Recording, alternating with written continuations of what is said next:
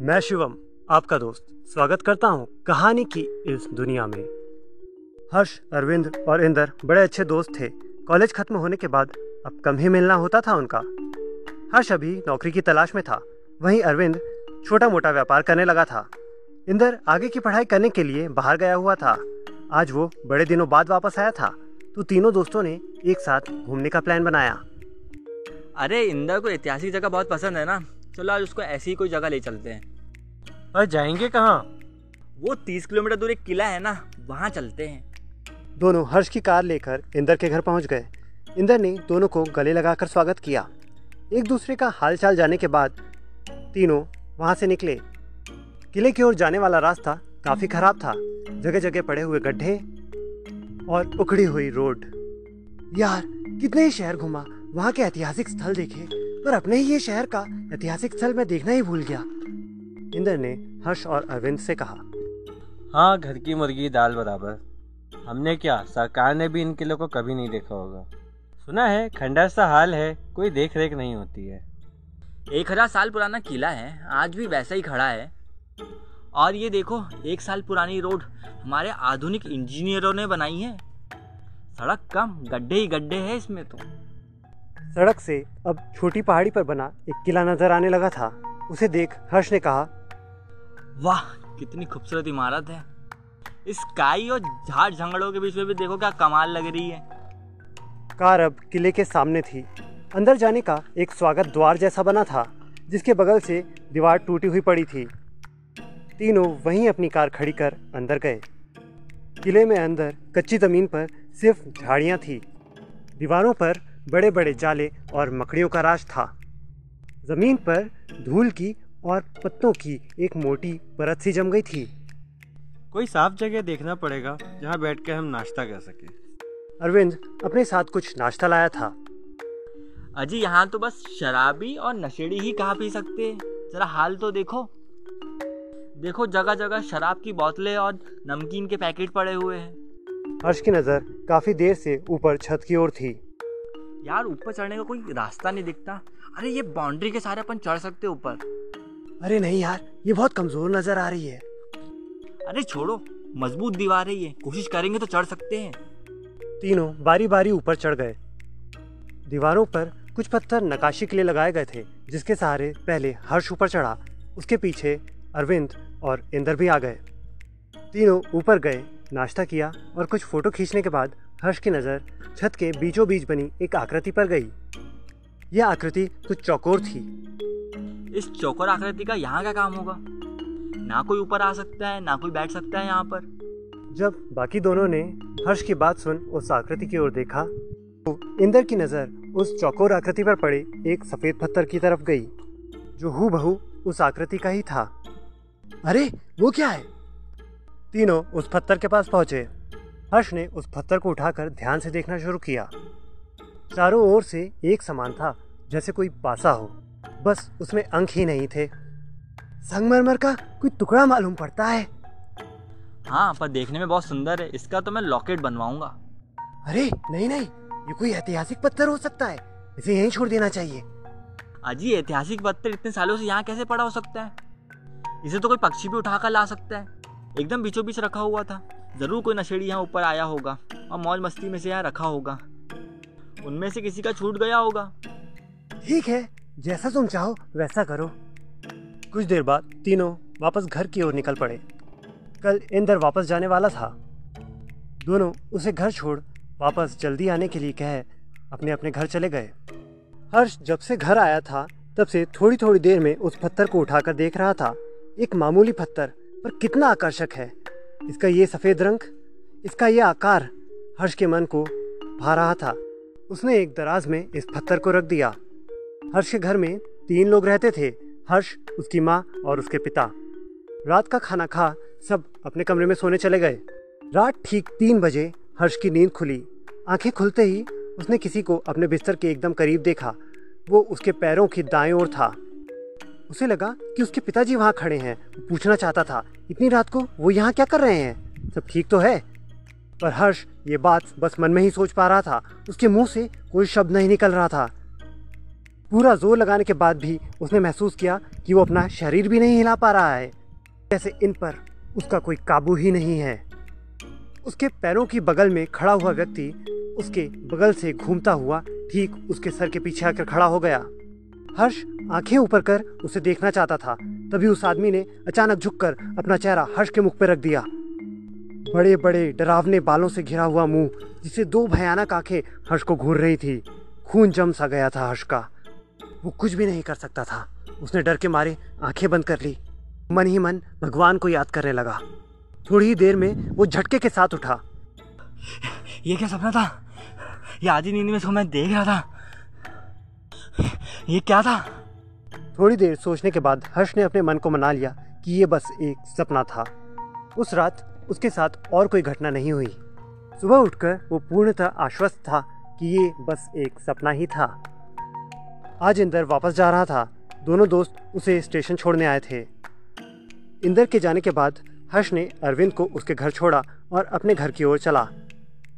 थोड़ी दूर जाने के बाद हर्ष को अपनी गाड़ी के पीछे का दरवाज़ा बंद होने की आवाज़ आई।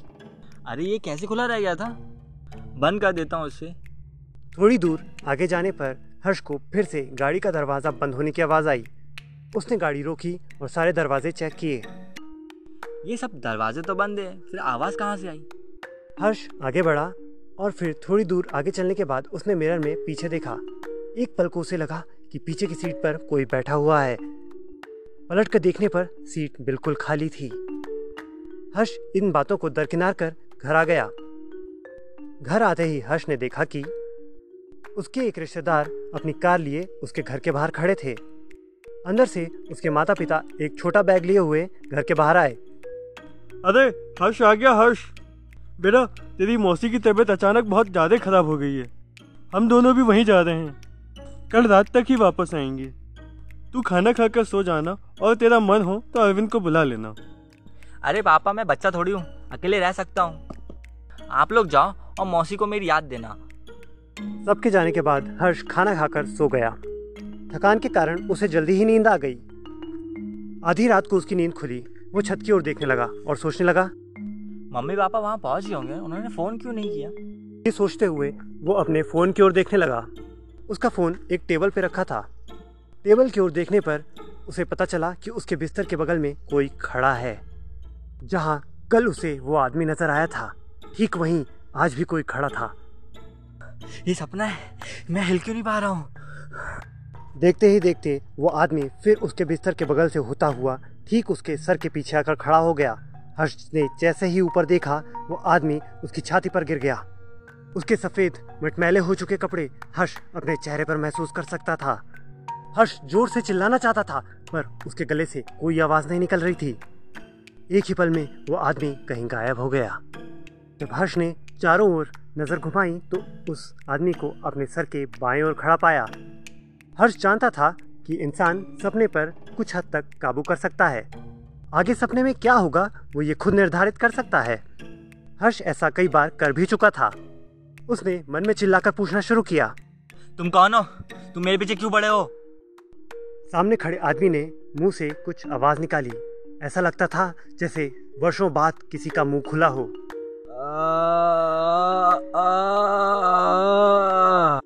तुम मेरा घर अपने साथ लाए हो। आज सुबह होने से पहले मुझे वो लौटा दो वरना तुम्हें भी मेरे साथ चलना होगा। हर्ष को यकीन हो गया था कि ये कोई सपना नहीं है। क्योंकि सामने से आने वाला जवाब उसने तो सोचा ही नहीं था। हर्ष झटके से उठा, पर अब उसके आसपास कोई नहीं था। उसकी नज़र कमरे के बंद दरवाजे की ओर गई, जिसके नीचे से आती हुई रोशनी में उसे एक परछाई नज़र आ रही थी, जो एक ओर से दूसरी ओर जाती थी, फिर वापस आ जाती थी। हर्ष ने आत्मबल बढ़ाने के लिए पास रखी एक रॉड उठा ली। जब वो उसे लेकर बाहर आया तो उसे कोई नज़र नहीं आया। अचानक उसे अपने कमरे से किताबों के गिरने की आवाज़ सुनाई दी। जब वो कमरे में गया तो किताबें ज़मीन पर बिखरी पड़ी थी, जैसे किसी ने उठाकर फेंक दी हो। तभी उसे किचन से बर्तनों के गिरने की आवाज़ आई। वो बुरी तरह डर चुका था। उसने पत्थर, गाड़ी की चाबी और मोबाइल उठा लिया और घर के बाहर भागा। बाहर आते ही उसने अरविंद को फ़ोन किया। तीसरी बार में अरविंद ने फ़ोन उठा लिया था। क्या हुआ हर्ष? इतनी रात को फ़ोन कर रहे हो? सब ठीक तो है ना? हर्ष ने अरविंद को सारी घटना बताई। पहले अरविंद को लगा कि हर्ष ने कोई सपना देखा है। पर बर्तन और किताबें गिरने की घटना सुन उसे इस बात पर यकीन हो गया था। हर्ष ने उसे किले पर चलने के लिए कहा। हमें सुबह होने से पहले हर हाल में इस पत्थर को वहाँ रखना है। हर्ष गाड़ी भगाता हुआ अरविंद के घर पहुँचा। अरविंद घर के बाहर खड़ा हर्ष का इंतज़ार कर रहा था। अरविंद के कार में बैठते ही हर्ष को थोड़ी राहत मिली। तू डर मत हर्ष मैं तेरे साथ हूँ। दोनों साथ में किले की ओर निकले। रास्ते में हर पल उन्हें लग रहा था जैसे कोई उनके पीछे बैठा हो। रोड के बगल में अंधेरे में कोई खड़ा उन्हें घूर रहा हो। थोड़ी ही देर में वो दोनों किले पर पहुँच गए। दोनों तेज़ी से कार के बाहर निकले। उस मुख्य दरवाजे से होते हुए दीवार तक गए जहाँ से वो पहले ऊपर चढ़े थे। मैं पहले ऊपर जाता हूँ तुम मेरे पीछे आना। ठीक है। हर्ष धीरे धीरे ऊपर चढ़ने लगा। ऊपर पहुँचते साथ ही उसकी नज़र सिर्फ़ उस चौकोर आकृति पर थी, जहाँ वो इस पत्थर को रख इन सब चीज़ों से जल्द से जल्द छुटकारा पाना चाहता था। वो तेज़ी से छत के बीचों बीच पहुँच गया। उसने जेब से वो पत्थर निकाला और आखिरी बार उसे गौर से देखा और उसे उस चौकोर आकृति के ठीक बीचों बीच रख दिया। जैसे ही हर्ष पत्थर रख सीधा खड़ा हुआ उसे अपने कंधों पर कुछ बोझ सा मालूम पड़ा जैसे कोई उसके कंधे पर बैठा हो। उसने ऊपर देखा। वही आदमी जो उसे घर पर दिखा था अब उसके कंधों पर बैठा था। आज से तुम भी हमारे मेहमान हो। बचाओ मुझे जाने दो बचाओ मुझे जाने दो। हर्ष क्या हुआ ऊपर? हर्ष। हर्ष ने अब ऊपर देखा तो वहाँ पर कोई नहीं था। फिर उस पत्थर की ओर देखा वो अब भी अपनी जगह पर था। वो तेज़ी से छत के कोने में भागा जहाँ से वो ऊपर चढ़ा था। हर्ष ने जब पलट कर देखा तो अरविंद उस चौकोर पत्थर की ओर खड़ा था। अरविंद जल्दी यहाँ से भागो। इतना सुनने के बाद भी अरविंद तस से मस नहीं हुआ। हर्ष को कुछ न सूझा तो वो खुद ही नीचे उतरने लगा। जैसे ही वो आगे बढ़ा नीचे झांकते ही वो सकते में आ गया। नीचे अरविंद की लाश पड़ी हुई थी। तो ऊपर कौन था? हर्ष ने पलट कर देखा। तो अरविंद ठीक उसके सामने उसके बहुत करीब खड़ा था। घबरा कर हर्ष का संतुलन बिगड़ गया और वो ठीक सर के बल नीचे गिर गया। अगले दिन लोगों को किले में दो लाशें मिली। पोस्टमार्टम में एक की मृत्यु हृदयघात से और दूसरे की मृत्यु ऊपर से गिरने के कारण बताई गई। पर दो संदिग्ध मौतों ने अब उस किले के बारे में कई कहानियाँ प्रचलित कर दी थी। इंदर अब अपना मानसिक संतुलन खो चुका था। वो कहता है, हर्ष और अरविंद हर रात उसे उस किले में आने के लिए कहते हैं कि आप उस किले में जाएँगे।